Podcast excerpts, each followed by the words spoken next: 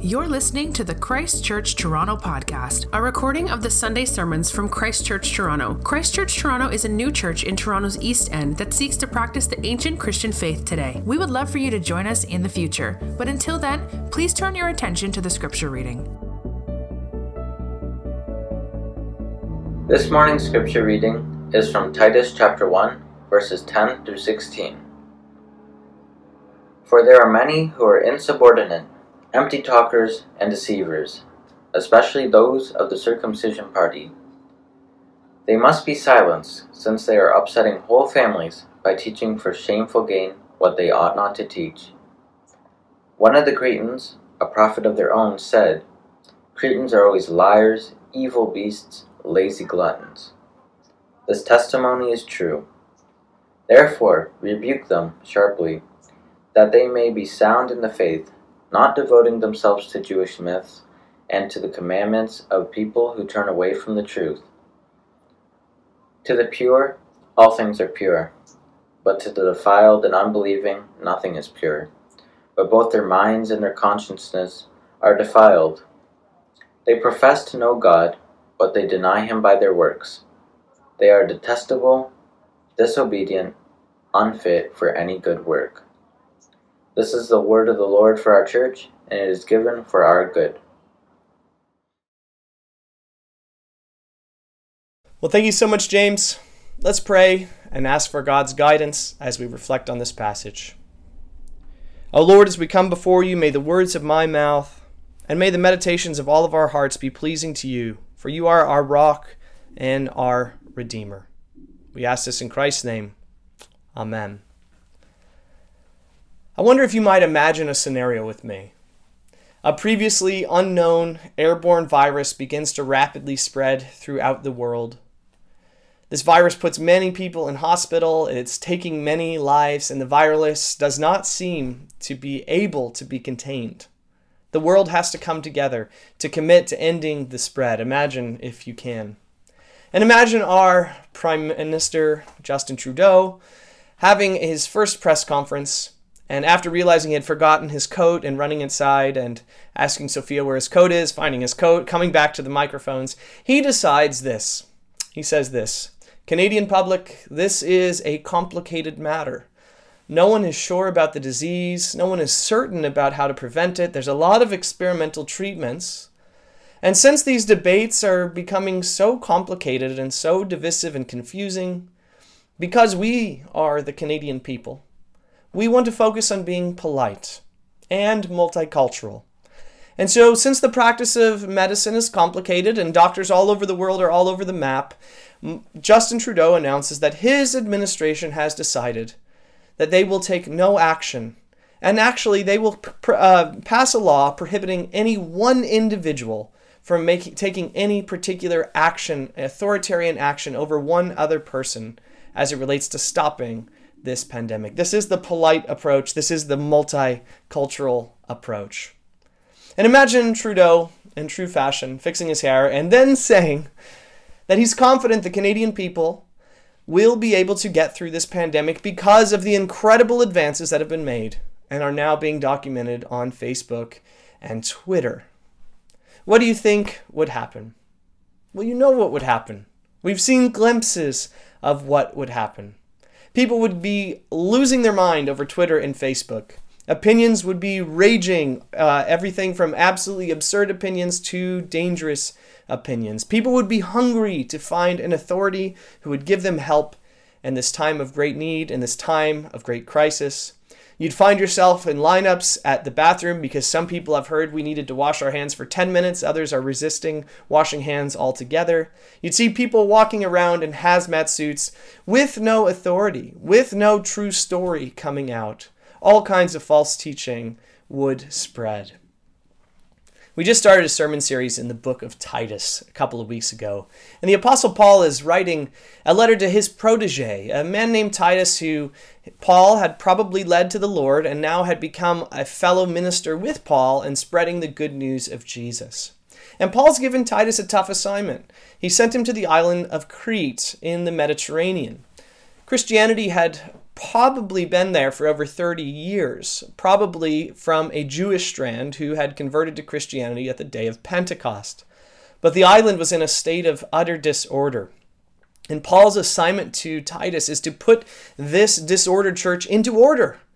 And the first call he's given to him is to appoint elders in every town. Last, the last couple of weeks, we've been looking at the character and responsibilities of these elders. And in verses 10 through 16, what we're looking at this morning is why the appointment of elders was so absolutely urgent. Paul unveils the nature of the chaos. This passage answers the question what if we don't have elders? And in the same way, not having a unified authority in the midst of a pandemic would lead to utter chaos. It would lead to people being deceived and innocent people dying, or people being misled and making bad medical decisions which would result in their death. So, also in this passage, Paul is saying, here's what's going to happen if you do not have elders, if you do not have appointed and public authorities over the church congregation. No elders, and false teaching is going to flourish, and false practices are going to flourish. This is what Paul is arguing in this passage that if the, any church lacks elders, obviously he's writing to the Titus and this church in Crete, but he's writing to you and to me saying, if we lack elders, you better believe false teaching will flourish, and you better believe false practices are going to be seen everywhere. So, first, false teaching is going to flourish. We see this in verse 10 where Paul has just given us the instruction of what elders are to look like and what they are to do, especially that they're to be grounded in sound doctrine, faithful to the word as taught. And then our passage in verse 10 starts with for, for this reason, because there are many, many insubordinate. The elder's family, in verse 6, we're told, is not to be insubordinate, but Paul is saying there are many false teachers who are insubordinate. They're not willing to submit to anyone's authority themselves. He goes on, they're empty talkers. They talk and talk and talk and say nothing. And they're deceivers. They're slimy salespeople who say anything to make the sale. Ultimately, they're greedy for gain, just like a slimy salesperson. Most tragic of all, though, is not that false teachers exist. We can understand that false teachers would exist. Everyone uh, can be seduced by some kind of false teaching and, and sort of want to be a, a person spreading the false teaching. But what's most tragic is that the false teachers have been gaining an audience. With no elders, false teachers and false teaching will flourish. You see, if there was no demand, the supply would decrease, false teachers would go away. But what's most tragic is false teachers get followings, and false teaching begins to flourish. Verse 11 tells us it's even upset whole households. Now, that could be a reference to the family unit, and it seems as though Paul will reference the household in verses to come. It could also be reference, whole households could be references to a whole church, as we would call it, a whole assembly of people who are gathering in a household. Regardless, these false teachers are turning people away from the truth. Their false teaching is flourishing because there's not proper leadership structure established in the island of Crete. And this is why Paul says, you need to appoint elders because these people have to be silenced. They need to be rebuked. This is exactly what he said the duties of the elders were in verse 9. They are to hold firmly to the word as taught so that they can instruct and encourage and also rebuke. And now Paul's saying they've got a fair share of people needing that rebuke. You see, don't kid yourself. This passage is offering to you and to me a great warning that we are vulnerable people we are all prone to buying into some type of false teaching. This passage is giving us a sort of Christian anthropology that we were created good, but we participated in a grand rebellion which has resulted in chaos. And as a fruit of the chaos of our rebellion, we are now very vulnerable to being deceived. Some of us more than others, but all of us are vulnerable to being deceived, being misled, especially in certain areas of our life. And this is what Paul is concerned about. We all know others are vulnerable to being misled, but Paul wants to remind us we are all vulnerable, and this is why we need a plurality of elders watching over an area, holding firmly to the word as has been taught. Listen, government has been asking all kinds of tough questions in our society as it relates to deception the our governments have come to very strong conclusions that we are vulnerable to being misled, especially as it relates to search engine algorithms and the use of search uh, social media. fake news is prolific, uh, proliferating all over our society. And government is asking important questions and trying to legally address issues where necessary. But let me remind you that people will find false teaching no matter what you do because we are bent towards it. We have a propensity towards it. Listen, I need COVID to go away, and I need these restrictions to go away because this propensity towards false teaching is alive and well in my heart as well. I was happy to get the vaccine. In fact, I rushed to get it as fast as I could. But then when there was a vaccine mandate, this rebellious side of me started springing up saying, You can't tell me what to do. Don't talk to me that way about my body. And now it's this rebellious side is coming out in the strange of times. I walk in a building and the person tells me I need to have hand sanitizer. And part of me wants to say, No, I don't. I don't need hand sanitizer. What are you talking about? For all you know, I could have just used it before I walked in the door. Why would I need hand sanitizer now? This rebellious side of me is coming out of me, and I frankly need to wash my hands. It's been like a year and a half now. I'm only kidding.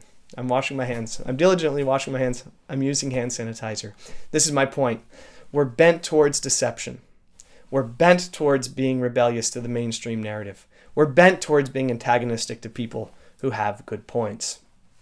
In Paul's case, there's a group known as the Circumcision Party. They are very proud of their Jewish heritage and they're wrestling through how their obedience to Judaism collides with their loyalty to the resurrected Jesus. And it seems as though it's not just their Jewishness that is causing trouble within the church, it also is that they have been influenced by the Cretan culture. Paul actually cites a philosopher, Epimenides, who says the Cretan people are liars, evil beasts, lazy gluttons. This, this culture of Crete has influenced these individuals alongside of the fact that they predominantly seem to have Jewish heritage, and the false teachers have stepped in and provided the teaching that they, the people wanted. The markets were there, they pr- provided the supply. The first response question we must wrestle through as we hear a passage like this reflected on and preached is what false teaching do you crave? Where do you need accountability? As it relates to your confirmation bias, your desire to hear false teaching tickle your ears? Are, you self aware enough to know, first, that you have a propensity towards these things, and second, that you need accountability around you?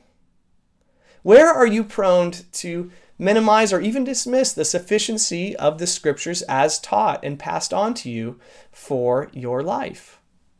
Where do you find yourself being dismissive towards authorities in your life, especially authorities like the local church. You see, in our culture, we're not Cretans, maybe. We wouldn't be identified as liars, evil beasts, lazy gluttons. We might accuse others, other countries of being that way, but not, not Canadians. We are polite, multicultural, kind. And in our case, some of those cultural values of niceness, those progressive agendas, have crept in and been baptized into the church, and they lead the agenda of the church. Unless you think that that's the only influence on the church, there has been a nasty conservative backlash as a response to this culture of niceness invading the church. Are you aware of your propensity to hear, your desire, your heart's longing to hear false teaching that leads you in a certain direction? Do you have accountability in your life? Have you talked to others about it? This is why we need elders. False teaching will flourish because people crave false teaching. They want false teaching.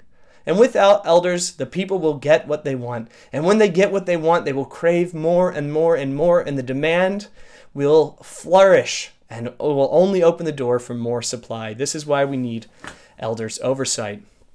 But Paul doesn't just say it's false teaching that will flourish. It's interesting. Paul's very concerned that false practices will flourish. You know, we might joke about as misinformation was being spread about COVID, people were walking around in these hazmat suits and doing all kinds of absurd uh, routines, eating certain vegetables to try to strengthen their immune system. Uh, this, this had consequences, but they were relatively funny, not serious. But Paul is saying there's serious behavioral consequences that come because of false teachers. Look at verse 16. This is a refrain you're going to hear Paul pick up again in the book this need for uh, obedience. Paul says they profess to know God, but they deny him by their works. They're detestable, disobedient, and unfit for any good works. Paul's going to use this phrase good works seven times in this small letter in Titus. This is going to be an important part of what he wants the church to know. Now, this conclusion of Paul might seem to be a bit of a curveball as he goes after uh, this party that's against uh, Titus. They're called the circumcision party, and if you know anything about the circumcision party. It's not that kind of party. It's a, it's a different party, uh, a party in which uh, the people were very, very, very devoted to Jewish laws, a party in which people cared a lot about uh, eating kosher. Following as well, we're reading about various myths and interpretations of how things are to be done. These were rigid, rigid people, very religious by our standards, very devout, probably prayed five times a day and never missed a time of prayer. Paul's concern, though, is that the root of their obedience comes from a polluted heart, and this obedience then becomes toxic to the world around them. This is why this is uh, false practices that are flourishing. Paul's concern is that their practices have no power to bring about a changed life. The false teachers set parameters in life by which we can find our confidence in God, and each one of those parameters seem to sidestep our dependence and trust in Jesus Christ. They say, oh, yes, Jesus was the Messiah. You know, he's the front door. You got to come in to the body of Christ through him. He does provide you this great forgiveness. But to know that you're safe, to know you're in good standing, so, well, you need to practice a proper diet, separate from those who are not circumcised, make sure you practice ceremonial washings, make sure that you follow as much as possible the kosher laws. And when you do these things, you can have confidence that God loves you and you're part of his family. But Paul is saying when they do that, what they actually do is sidestep their dependence upon Jesus Christ and also ignore very, very glaring problems in their life. They're scamming old people as they're greedy for unjust gain. But as soon as they scam an old person, they come back to following their kosher laws and feel safe, feel that they must be in a good relationship with God. There's a whole series of TikTok videos, thousands as far as I can tell, of people making fun of people like this who have certain religious practices that they feel cover a multitude of their shortcomings. The image will be of someone worshiping, eyes closed, hands up, or hands folded. And, and the background music will be, Our God is an awesome God. And then there will be a caption that says, Parents, only 30 minutes at, after screaming at their kids to get their butts in the car. you know, if you're a parent who has to load up kids to go to church, you know something of what this hypocrisy is calling out. There's other ones that would say, uh, Your mom in church worrying about everyone else's sins other than her own. Ouch. Uh, there's others where the song's going on and the passionate uh, worshipers, hands folded or arms raised, uh, singing God is an awesome God. And it said, Baseball moms, one day, after yelling at the umpire to die because he called out their child on a third strike. Some of you won't get that, some of you will. It's funny if you think about it. But what's the point? These TikTok users are all pointing out this that there are false practices that flourish under false teaching. And if the false teaching, and I'm not saying that this TikTok is, is promoting a, a common false teaching, but if the false teaching is we can come on Sunday and worship God, and as long as we lift our hands and have an emotional experience, it doesn't matter what happened Monday through Saturday. Well, to that, the Lord will say, I don't want anything to do with your worship. You see, some false teachers promote a type of, of freedom, saying, do whatever you want, you're all forgiven in Christ. But more often than not, false teachers promote some kind of work, some kind of restraint, such as go to church, make sure you're worshiping passionately. That's really all that matters as it relates to your standing before God. And they emphasize certain good things in the Christian life and denigrate other things. And what Paul is concerned about is that these self proclaimed laws become the fuel for their Christian life, and it's a fuel that burns hot and makes one into a hypocrite. It has no ability to uh, make someone into a transformed person. Paul is concerned that false practices will thrive. These people are still Cretan to the core, liars, evil beasts, and gluttons. Worldliness has influenced them, even if they look very, very religious. This is what the TikTok users are so upset about. They think that doing one part of the Christian life is more important and overshadows all the other parts of the Christian life, which they feel free to maybe not ignore, but not emphasize. They are impure. And so, therefore, everything they do becomes impure. This is what Paul's saying at this particular passage. Because they are impure, because something's wrong deep inside of them and they haven't had, you know, God's Spirit transform their heart, the things they find themselves caught up in doing become polluted with impurity as well. These are the type of practices that Paul is concerned about. Maybe I'll tr- try to give some examples here to make sense of what Paul's saying. He's talking about a type of religious hypocrisy, but the hypocrisy goes something like this Video games seem to make a lot of people lazy. Therefore, it is sinful and unchristian to participate in video games. Well, there's some debate about this. I, I wouldn't agree that it's sinful, but I understand the point. It might be dangerous for people to play video games. They are addictive. I, I've experienced that. But what ends up happening is that individuals who don't play video games but use their Friday evenings to gossip with friends via through text messages somehow feel superior and holy to that uh, that worldly Christian that they look out their window and see who's playing video games when when we all know that this leads to laziness. Maybe I'll give you another example. There's some people who would say we ought not watch romantic comedies. I'm one of them. I don't find them very fun to watch and I roll my eyes most of the time. There's other people who go farther though and will say maybe it's a sin to watch rom-coms. Maybe they produce discontented hearts. And what ends up happening then is the individual says it is it is wrong to watch rom-coms. They pass judgment on everyone watching romantic comedies. I do as well, but they they pass judgment on them assuming that they're sinners, that God couldn't be pleased with them. And then as they watch garbage on television, they assume it's not a big deal because it's not a romantic comedy. Obviously, I'm being hyperbolic, but I hope that you get my point false practices begin to flourish as a result of false teaching.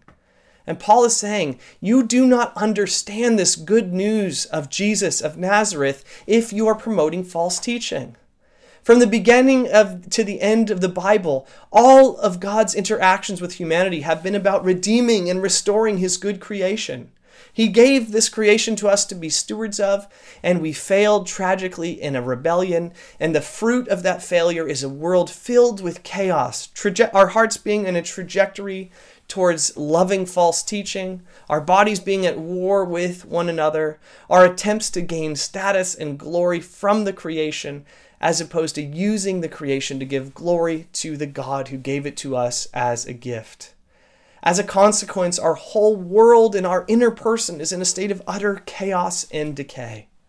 And the good news of Jesus that Paul is going all around the Mediterranean preaching is that God sent his son into this creation. He took on a human body just like us, rejected all false teachings, obeyed the truth at all junctures, and through his good works through him being loyal to, to his Father at all junctures, to him giving his life on a cross, what ends up happening is this thin veil, is this this uh, this sort of world to come. A hole is poked in it. And the same way a small hole in a milk bag will eventually leak out that bag into the refrigerator, so also Jesus in his death and in his resurrection has poked a hole in the, this world that is to come, where all the world is in harmony again with God, their creator, and with one another. This new creation starts to pour into our world. And for Paul, it starts with a transformation of our inner person, of, of, our, of our, our guts, of our heart, maybe we could say. The rot and decay inside of us is, is addressed first, and we're renewed and that renewal makes us agents of that world that is to come. We've tasted of that power of the world that is to come. And now our good works supremely matter because they're good works rooted in the fact that Jesus died for us. He set free the power of new creation into our hearts. And now our good works flow out of our hearts into this entire world, into the whole world is transformed with the new creation greatness that God longs for as He looks from heaven and looks over his creation. This is the good news Paul has been preaching that God in Jesus Christ, yes, provided forgiveness, and that's not, that, that alone is worthy of an eternity of worship. But he also provided new life, not just for us, but for all of creation. The pain and the groaning that all of creation are under have received a death sentence. The new creation is slowly bleeding into the old. People are being transformed by the gospel, and as that happens, that new world pokes its head into our world. As people are loyal to Jesus, King Jesus of Nazareth, they begin to use their goods to show their loyalty to him for the good of their neighbor. The hope is provided for the hopeless, peace is given to the anxious, joy is passed on to those who are sad. Why do we need elders? We need elders because we cannot have false teaching flourishing. Because when false teaching flourishes, false practices flourish. And when false practices flourish, this power of the new creation, God's will being done on earth as it is in heaven, is not experienced fully in our world as it ought to be. Elders are given that the good news of Jesus Christ, of his forgiveness and of the new life, might be tasted more completely in our world, even now as we seek to follow God during these confusing times. Let's pray. Thank you for listening to the Christ Church Toronto podcast. For more information about our church, you can visit our website at christchurchtoronto.ca or email us at info at christchurchtoronto.ca.